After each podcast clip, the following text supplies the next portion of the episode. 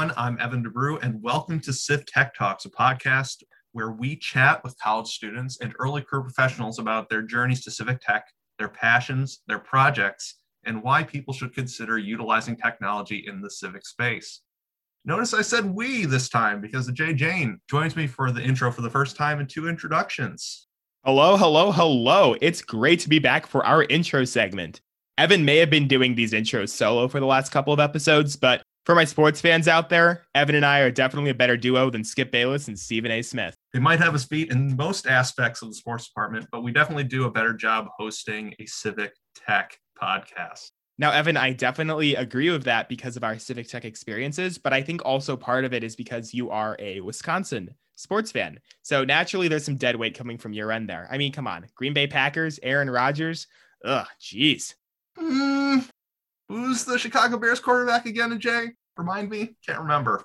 Uh, touche, Evan. Considering I spent a lot of time reading Russell Wilson trade rumors and uh, daydreaming about some deep dish from Lou Malnati's pizza, that kind of hit a little deep, just like my deep dish pizza. Well, maybe the Chicago Bears' lack of a quarterback will break the mold this year in the NFL, and we'll win the NFC North and probably a Super Bowl as well with uh, with Nick Foles. Uh, speaking of breaking the mold, we seem to be breaking the mold of our typical episode structure again this week. Hmm, interesting. Why is that, Evan? Do tell. On this week's episode of CIV Tech Talks, we aren't interviewing a college student or early career professional. Instead, we are fortunate to be joined by Mitchell Weiss. I'm taking the description of our guest today from his new book, but it sums up his background quite well. Mitchell Weiss is a professor at the Harvard Business School and the creator of its public entrepreneurship course, which focuses on public leaders and private entrepreneurs inventing a difference in the world.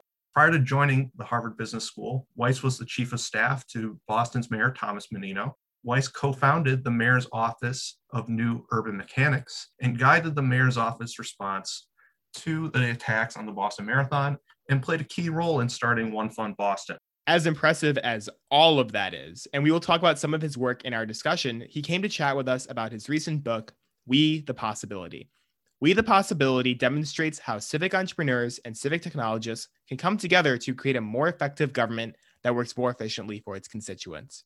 Our conversation is quite intriguing for both technologists and civic leaders. With that, we will leave you with our discussion with Mitchell Weiss.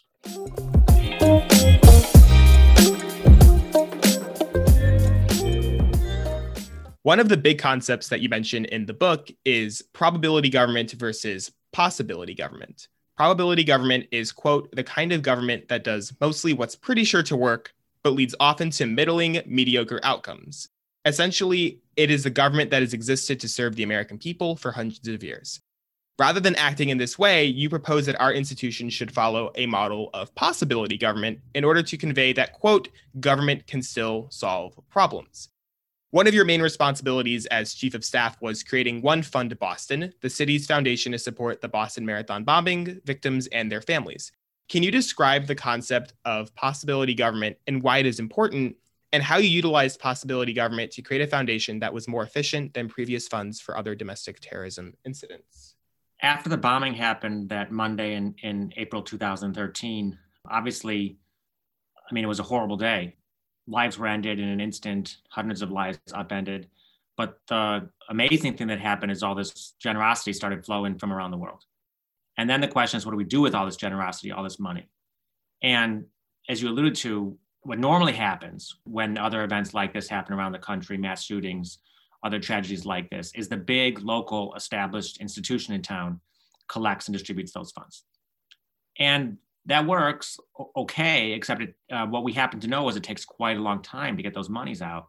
In fact, it had been well over 120 days since the horrible shootings at Sandy Hook, and not a penny had yet made it to uh, the families of those children that were killed. It was never going to bring back their kids, but it was meant for them. And so we decided we were going to start our own new fund and get the money out uh, more directly and more swiftly.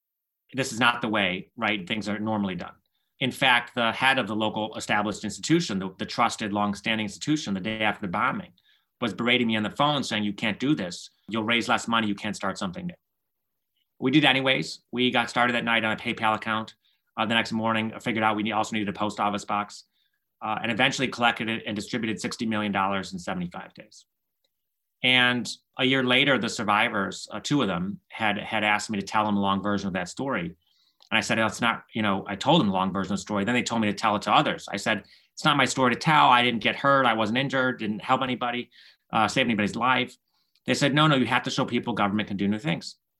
And so I was really left, Jay, with this riddle, which is like, well, what, which is it? Is it what the foundation had had said, which is we can't do new things, and which, by the way, many of us have witnessed recently and, and beforehand that sort of we don't solve public problems really, or was it what the survivors had seen, which is that we could? And so I've basically spent the last you know half decade or so trying to research that question, understand the answer to that question, and have come around to this belief that we can if we move towards possibility. And so I would say probability government is in that instance is, is doing these long established funds the way it normally is and possibility was trying a new way.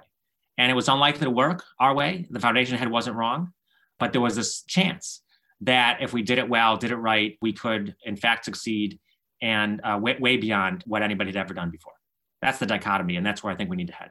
You know one of the first questions that came to mind when i read the book was possible government sort of models this entrepreneurial spirit and that's known for being fast and being agile. But within the government, is this method of trying to come up with solutions for public problems necessarily faster than working within like a probability government structure, or is it sometimes slower? I think possibility government is most of the times faster. It might seem odd, right, that we're trying something new and we can go faster than trying what's already there. But the reality is in government, and, and you've seen enough of this to probably see it, and I certainly have, and others have, that we're so nervous, uh, we're so risk averse. The way that we end up dealing with whatever iota of uncertainty exists, even when we're trying something that's been done before, is to try to plan our way through that uncertainty. So then there's the consultants, and then there's the commissions, and then there's the conference rooms and the RFPs. And, and by the time we ultimately deploy a solution, it's sometimes literally years after the problem emerged. And by then, the solution we've designed is no longer attuned to the problem as it really is. And of course, along the way, we've received no input from the users themselves to enhance it. And so, so the reason that probability government is slow in many instances is because we're trying to plan our way through the uncertainty. And what possibility government affords us is this, is this opportunity, if we do it well, to actually work our way through the uncertainty, use action to resolve the uncertainty, try things and see what happens. And I actually think, Evan, it can be much, much swifter. Now, I'm not advocating it be, that we do it in a foolhardy way, that we do it recklessly, I'm not in favor of move fast and break things. That's not the point. The point is that if we actually, with some skill and discipline, deploy in prototypes and in modest ways, we can learn and iterate faster than if we try to plan and commission and consult and committee our way through things. You know, you point out that many startup ideas fail. It's like what, three and four or something. So, regarding the F word, how do we address failure? well, how we address failure is perhaps one of the biggest concepts of this book. How do we become less afraid of the stigma behind failure in order to build a better government that works more efficiently for its constituents? It's a great question. You know, how do we how do we deal with this effort? I like that. So, first of all, we have to acknowledge that oftentimes the status quo is the dangerous choice, and that in many instances, what we're doing right now is failing maybe not acutely and dramatically on, and maybe not every day on the front cover of the of the newspaper failing, but it's failing. When 25% of kids aren't graduating high schools in, in big cities, when people aren't eating, when they're not getting trained for new jobs, when we're not ready for a pandemic that's coming, that's failure. And so we the, the first way to deal with this is to stop assuming that that not trying new things means we can avoid failure. In fact, we have failure all, we have lots of success, by the way, but we also have plenty of failure all around us, and we have to acknowledge that. Okay, so that's step one. The other thing is to understand that failure, modest failure, is a part of trying new things, yes, and shift the kind of accountability that we have around failure. Okay, what does that mean? Well, we have got to hold people accountable if they're lazy, if they break the rules, if they waste time, money, and energy. Those kinds of failures we still have to have accountability for that. When we're talking about possibility government, we're not talking about giving up accountability for those kinds of failures. We don't want to accept laziness or ineptitude or you know breaking the rules and breaking the laws. That's not the kind of failure we want to tolerate. But we do understand that when we try new things, that some of those new things are not going to work. And those kinds of failures, if we do them modestly, again, without wasting too much time, without wasting too much public treasure, those are the kinds of failures we need to tolerate. So the first step is really understanding that the present is riskier than we think it is. And the second step is a shift of the kind of accountability we provide around failure. Not every failure deserves to be, you know, hectored in a, in a hearing room. Only, only some of them do. And we have to learn to distinguish uh, one from the other. Trying to solve problems in the public space, especially in government, when you fail, it kind of turns into borderline absurd theater depending on how high level the mistake is and because of how the media portrays these mistakes how elected officials portray these mistakes. And then if you fail and it's portrayed as enough of a failure enough people vote you out of office because of that. There are stinging electoral consequences because of that.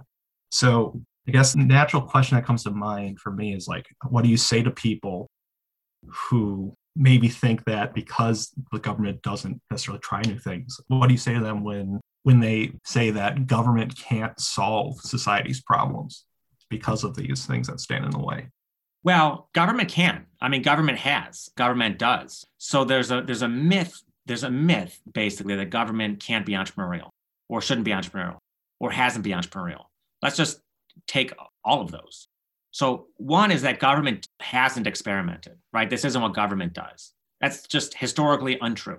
You only have to look at our country, the United States. It's early days. You know, in, in our first inaugural address, George Washington, new president of a new nation, calls this an experiment, you know, staked finally in the hands of the American people. Four of the first five presidents call it an experiment. Every piece of government we have today, at every level, from every apparatus of the military to every stop sign and teaching plan, has been invented at some point. So it's just simply not true that we don't experiment in government and we, we, ha- we aren't entrepreneurs of government. We have been. That's how we got here. There's a second argument, which is that we shouldn't do this. This is an argument more political philosophy or economics. Also, not very sound. You know, Nobel Prizes have been awarded. Ken Arrow, on the basis of the idea that, that government can, is maybe best positioned to absorb and spread risk. Others, my colleague and friend David Moss, have written on this. That government, because of its sheer size and scale and its taxing authority and otherwise, is best positioned to absorb and spread risk. And we should be trying new things because when we don't, we leave those risks onto individuals who are much less equipped to absorb them. So this argument that, that government hasn't, government shouldn't. By the way, the shouldn't argument has a partner argument, which is, oh, what we really should do is leave this kind of innovation up to the private sector or leave it up to philanthropy. And um, while we absolutely need philanthropy to help be at the cutting edge of all this, often they've provided funds to help public things gain public support. While we absolutely want a huge GovTech sector, startups building all these solutions, they cannot do their work without innovators, experimenters, entrepreneurs inside government. They need partners inside. So it's a fallacy to say we should leave it to them. So, so government uh, has done this. Government should do this, I believe. The third argument is that government can't do this. This is an argument of capacity. And this is going to be the hardest argument to displace because we have maybe not been all that strong at experimenting in entrepreneurship in government of late and we need to get better. This is why there are efforts like those you participated in Coding It Forward and, and, and efforts like the US Digital Service and 18F and the TTS and efforts like this all around the world to bring a wave of uh, new skills for experimenting um, into government by virtue of, of helping the people inside government who have those skills come out of the woodwork, not be afraid to share their ideas, not to be afraid to deploy these entrepreneurial skill sets, and by inviting people from the outside young people who are coming up who are thinking about how they might want to marry their interest in, in entrepreneurship and in, in public service to say, hey, you can come do that in government. And also people who have been doing it, maybe in, in, in the world of technology and otherwise, to say, hey, why don't you spend a year or two or more inside a government at a city, state, federal level and bring that modern possibility skill set to us? So we can develop this capacity by building up our entrepreneurial muscle and by working on the way we attract talent from the outside in and also and absolutely from the inside out. We can. That's what I tell them. I want to expand on this concept that you just said about, you know, people working in technology for a while and then kind of like leaving to working on more public sector problems. A very interesting idea that you have brought up early on in the book is designing for the public and for public constituents. To support this idea, you mentioned an example about a former Facebook employee named Jimmy Chen who decided to design, quote, a startup that helped people that startups weren't reaching in his case, it was a company that made the food stamp application process easier for Americans. And something that's also I thought was really interesting in one of my other readings in a civic technologist practice guide by Cyd Harrell, awesome book. She says this quote that pretty much the only way to ensure that software, however well built, is actually useful for its intended purpose is to design it for and ideally with the people who will use it. So, my question here is how does designing public policy with the public in mind create a more effective possibility government? Well, it starts with this belief, you know, IDEO, IDEO and others have sort of said it more eloquently that all problems are solvable and people who face them, IDEO, the uh, team at IDEO say, have hold the key to their solution. How does working with citizens, working with the public, really make more likely possibility government and the solving of big public problems? Because they're full of ideas. Because they're full of ideas. You know, there's so much social science that shows how much user innovation drives improvements. You know, Eric von Hippel had done these famous studies of scientific instruments. People working with these things made them better going all the way back to Adam Smith. I mean, people working with machines made them better. The people who experience the machinery of government can make it better. They're full of ideas. So that's just absolute key. The other, the highly related reason is, and this goes back to our conversation here at the top, which is all too often what we do in government, is build something from the confines of our city halls or our state capitol buildings or our federal buildings with our contractors or not, and deploy it six months, two years, three years, five years after a conception with very little interaction from the actual public, how they actually live, how they lead their lives. And uh, we need to stop doing that and engage them along the way. I mean, I, I also write in the book about this concept of uh, desire lines, you know, not, not my concept, but made famous in New York City and elsewhere, where if we watch the way citizens exper- experience their government and adjust to them, you know, on occasion we can we can actually serve them better and still in ways that work for the commons. I mean, Mayor Melvin Carter of, of St. Paul, Minnesota, who I write about in the book, is one of the mayors who has most loyalty to this idea that I need, you know, best ideas, he says. My best ideas are other people's heads. We, we need to go to the public, ask them th- for their ideas, and stop trying to make them basically accord with how government is sort of we design government for them but get their input all along the way so that uh, government works truly with them. I was thinking to myself, this is a very random example, but I was uh, applying for a passport renewal today uh, with this prospect. We may all be able to travel again sometime. The amount of instruction one has to go to, right, to, to make sure you have the right photo for the passport. And it's like, why are we as a government putting that on this on the citizen? Isn't there like a very easy fix, a relatively easy fix for government to adjust photos probably to the size and format and function they need to be in. Like it's just you can tell some very well-intended set of bureaucrats have basically said, here's how we keep it regimented and routine, but it's not really conducive to helping everyday people in their everyday lives. And we need government to do more to do more of that going back to this whole concept, you know, just bureaucrats working on all of these problems and, you know, technologists in City Hall working for several years on these problems with collaboration with consultants kind of leads to some of these like big laggish issues in government, like for example, with passport control that you had just described, the process for applying for a passport. And I've gone through it, and you know, applying for global entry and things like that is just a very sluggish process. I want to segue from that into a concept that you have written in the book about called trisector athletes. Individuals who have experience in the private, social, and public sectors. And your belief about trisector athletes is that they have enough experience from all three sectors to come in and solve a lot of government problems. And it's actually a really interesting concept that's personal to me. Just based on my own experiences, I had my private internship experiences in FANG and in big tech. And then I worked as an intern for Congressman Raja Krishnamoorthi for a semester while I was in college, and then did my Coding It Forward internship at the Department of Health and Human Services, and then worked on more of a social cause at the Texas Democratic Party. And even then, when I've given people advice about entering civic tech or like looking for internships in college, I've always been a person who's been like, don't just work in one sector. Go take an internship in the private sector, do something in the public sector, do something that's social good in order to gain all those experiences. So I thought it was really refreshing actually having that concept outlined and given a term for it in the book specifically.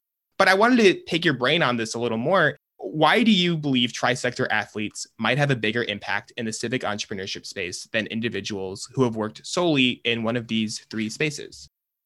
So the phrase is from Joe Nye, and I sort of in the book adapt it for our purposes of, of achieving true possibility government and, and talk about trisector entrepreneurship. And so I just think he was so wise and others who've echoed him to say, yes, we need people who worked across all three sectors.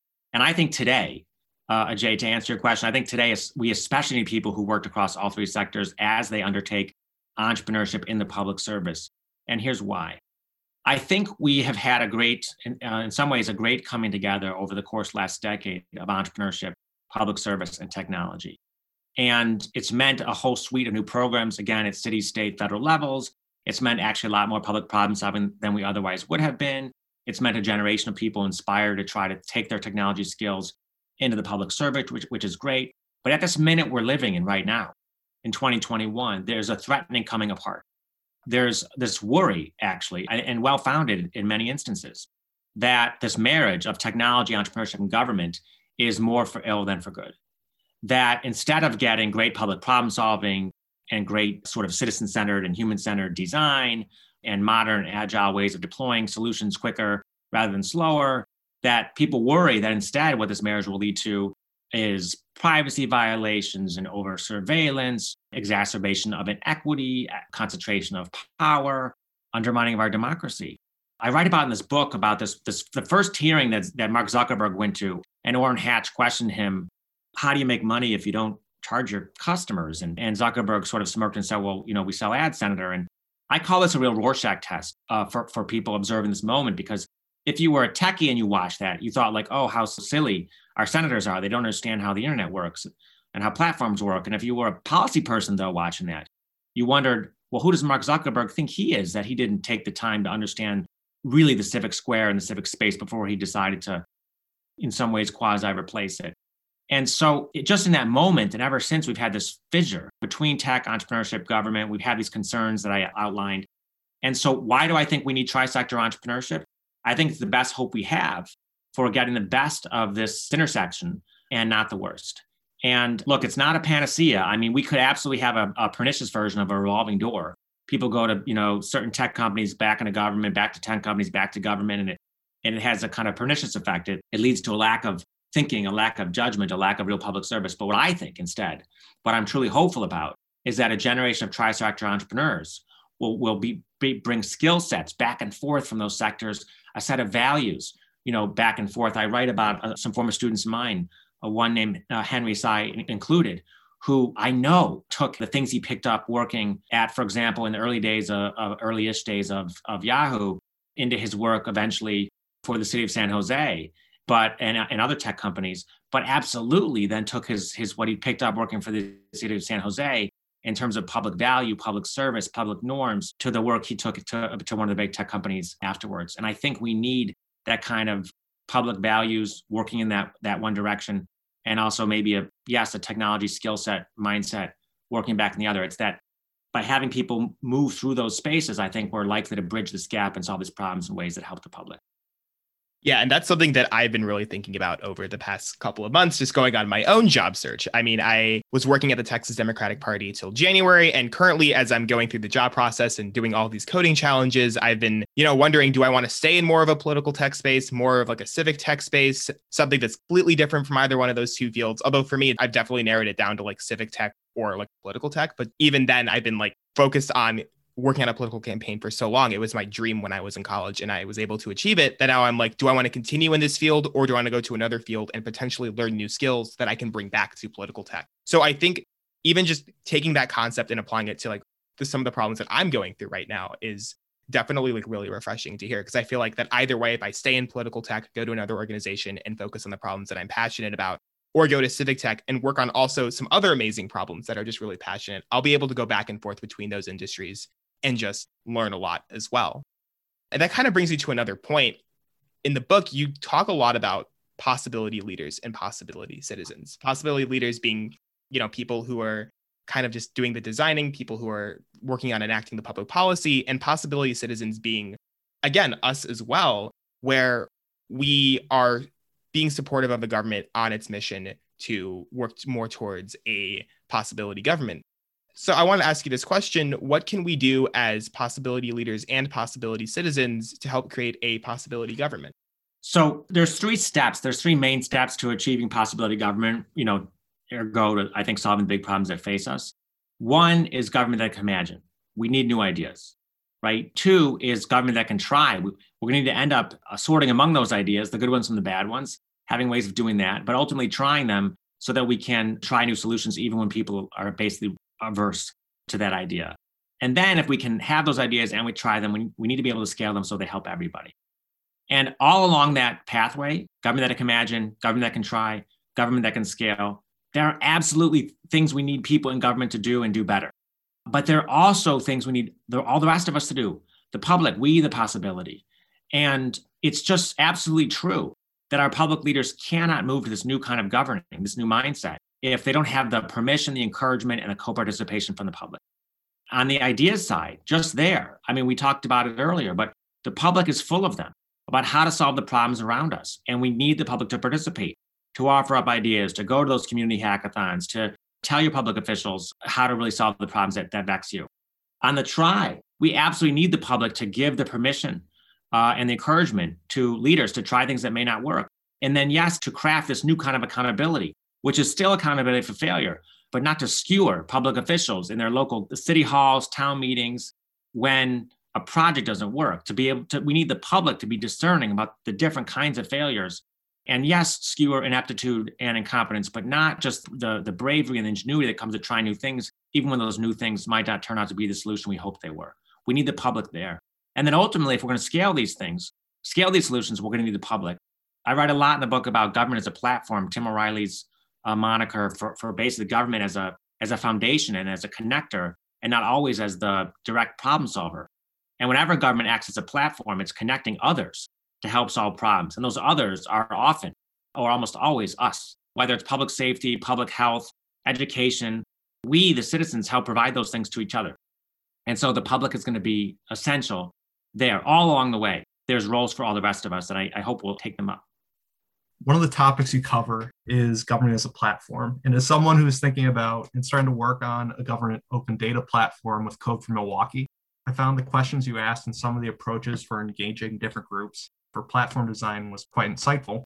So, could you discuss some approaches citizen users and governments can take to provide value or increase engagement on government platforms?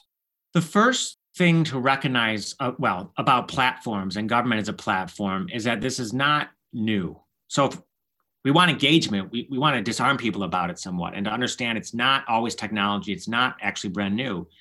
That things we've had with us for as long as we've been around almost, um, or not quite, are basically government provided platforms. And the most canonical example, maybe, and Tim writes about this, are roads. So roads are platforms, and especially in the way that they obviously connect people uh, along them which is what platforms do to connect people either to innovate or to exchange, but also because they have very powerful network effects and a lot of po- positive network effects. In other words, user number two adds value to user number one. A road with only one person alongside it is not of much value. But as soon as a neighbor moves in down the street, now I have friends. A restaurant moves in, now I have food. A museum moves in, now I have culture. And so they demonstrate these very powerful network effects that uh, subsequent users make the early users better off. And they also have negative network effects, by the way, right? Congestion, where subsequent users make people worse off. And so roads tell us that platforms aren't brand new, they're also not always good. And we have to build and manage them to accentuate the positive network effects and minimize the negative ones, Evan. So that's like a key piece. If you're going to engage citizens on these platforms, you need to ask yourself how will each subsequent citizen or neighbor or community member or resident make other ones better off? How will we each make each other better off? That's absolutely key and not worse off. Okay. That's like big bucket number one. The second thing to think about is the thing that all platform architects think about or should think about is how am I going to get anybody on this platform? It's the so called the chicken and the egg problem, right? So if we think about an open data platform like data.gov when it was founded, well, who do we need on that platform? You know, well, we need some citizen data citizen data scientists and citizen volunteers. We also need some companies to sort of make use of this data. We need other outside data providers well, how are we going to get any of them to join up? How are we going to get any of them to show up? And so the other big thing, Evan, one has to do is figure out how to basically attract people, one side or the other side or both sides, to the platforms in the first instance. And in the book, I describe the work uh, other scholars have done around ways to basically get one side or, or the other and get get your flywheel, your platform flywheel spinning. That's that's the second big step. I have some thoughts around the road design and how And also, when you discuss negative network effects and how, well, when we were designing the interstates back in the 50s, we tended to build roads over minority communities. So, I mean, that's something we need to be conscious about too when we talk about looking forward, but also looking back and not repeating the same mistakes. That's something that really sticks with me. I'm going to move on to our next question here. What advice do you have for people considering working in civic technology on policy or in politics about tackling modern day problems in our society with possibility government? Well, my first advice is go do it. It's amazing, incredible work. It's so necessary. We need people with energy and creativity and, and hopefulness and skill. So my first advice is go do it. It's it's and and, and to Jade's earlier question, you don't have to make a lifelong commitment to it. You can you can do it and then later on do something else and come back to it. So just go do it find a role inside a government or find a role at some civic tech or gov tech company and, and do it is my first advice. While you're doing it, of course, like other advice to make sure you do it well and not unwell, or as I as I say in the book, to make sure that we're chasing possibility, yes, but not delusion, right? We want to move on from probability to possibility, but not past it to something much more dangerous. And so if you're going to go become a civic technologist, work on entrepreneurship in the public interest, my advice is first of all, spend lots of time with the people who face these problems, understanding it from their view, developing empathy for their view. Absolutely be thoughtful about trying things in ways that maximize learning, minimize waste, so that we don't waste a ton of public treasure, public money, in other words, time, and learn a ton. As you're trying new things, be aware of not putting the risks of trying on people who don't bear the rewards of the, of the returns, right? So be fair about how those risks and rewards are distributed. Don't add risk onto people who can't bear it. Don't inject risk into systems that can't stomach it do actually work swiftly enough so that you learn fast enough so that even if as james gertz told me you know circumstances are changing on the ground that you're learning faster than, than they are. You know do that. When you start projects make sure that there's the political will and, and capacity to stop them if they're not working or to scale them if they are. If you don't have either of those two competencies or those two sets of interest you know shutting things that are, down that aren't working or backing things that are then the logic of possibility won't work. Do it and then be careful about your motives about making sure you understand the needs of the people that you're trying to help. Definitely uh, figure out ways to try new things, even when those things are risky. Be careful about on whom you uh, lay those risks and make sure that you learn fast enough so you can get ahead of them. I want to take another step back into more like the middle of the book. And in chapter six, when you talked a lot about some of the organizations that were bringing in new talent into civic entrepreneurship, such as Coding It Forward, for example, where, as our listeners definitely know by this point, that's where Evan and I first got our feet wet into civic technology when I was starting out in civic technology, and everyone at my university was very FANG or bust. Like your net worth in the computer science department and the computer science culture was okay. Are you working at Facebook? Then you're, you know, you're worth more as a human being than someone who's working at, let's say, Allstate Insurance, for example. And as a result, at some of these top universities, I feel like a lot of people just don't consider the problems that they could be fixing in civic tech do you have suggestions for universities and agencies to attract people at the collegiate level to work on civic problems and to become trisector athletes? Because from what I've seen for a lot of students that I was with as an undergraduate student, there's so many students who only work at one company and like who worked at do multiple internships at Facebook, who do multiple internships in Amazon, and then end up working there full time and don't gain that experience of working in the private sector, working in the public sector, of working in the social sector, or even at different companies in order to grow more as a technologist and to have more of a societal impact with their coding skills? Well, I think you just answered the question yourself. I mean, the way that we entice people into this work is to remind them that you can work on the biggest problems on the planet. I mean, so many of the software engineers, the other technologists I've met, the thing that gets them going in the morning is this idea that they can work on really big problems. And by the way, hard problems. So there we got check one and check two. Government has really big and really hard problems to solve, and you can help. Like, what's more enticing than that?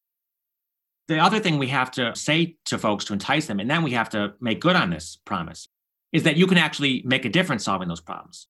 People aren't going to come and join and stay unless they see the fruits of their work. And so part of the reason to change some of the methodology and get deployment faster, of course, the main reason, the most important reason is to get solutions to citizens and neighbors faster. But it, it also has this benefit of showing people that your work matters and letting them see it and letting them learn from it, and letting them get better at it. And it's not that you have to come and labor on something for seven years and then maybe it will possibly get through some committee and part of Congress and then sometime. I mean, look, some some seismic changes do take generations. I don't want to minimize those. But there are many things we can get done on a shorter time horizon. And so the other way to entice people and keep them at this work is to let them and help them make a difference earlier and sooner rather than later. We're already seeing it. I mean, you know, you live in this world now where there are things like coding it forward and things like when I co-founded the mayor's office of New Urban Mechanics in Boston, there wasn't big, big city innovation office anywhere in the country. And people didn't, technologists and otherwise didn't think, oh, I can go into cities and that would be a cool thing to do. And nowadays, the mayor's office of New Urban Mechanics is flooded with applicants. Other offices like it are flooded with applicants. City governments around the country, around the world, have people with this skill set. So over the span of, say, a decade and a half, this has already become so much more enticing. And I think it will, so long as you remind people big problems, problems that are hard, problems need your help, and problems you can make a difference on in actually a reasonable period of time. That is the, the invitation that goes out and is the invitation we see people responding to. I really enjoyed this conversation and I really enjoyed your book. I hope everyone who's listening to this podcast gives it a read. Yes, We the Possibility by Mitchell Weiss is just truly an awesome book. I had a great time reading it and definitely looking forward to discussing it with y'all again in the next couple of weeks at our book discussion. Thanks for having me. And I look forward to hearing what the both of you end up doing with this skill set and mindset, and also uh, so many of your listeners.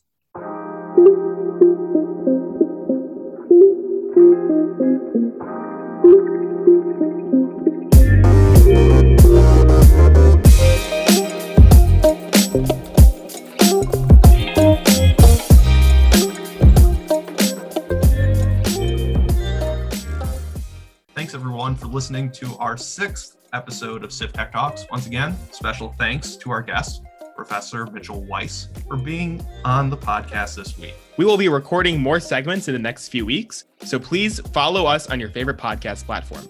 Also, you can find We the Possibility at your local bookstore or on the internet. Please give us a follow on Twitter or Instagram at Civ Tech Talks. If you're interested in civic tech opportunities, please consider joining Impactful. You can find more information at weareimpactful.org. Thanks, y'all.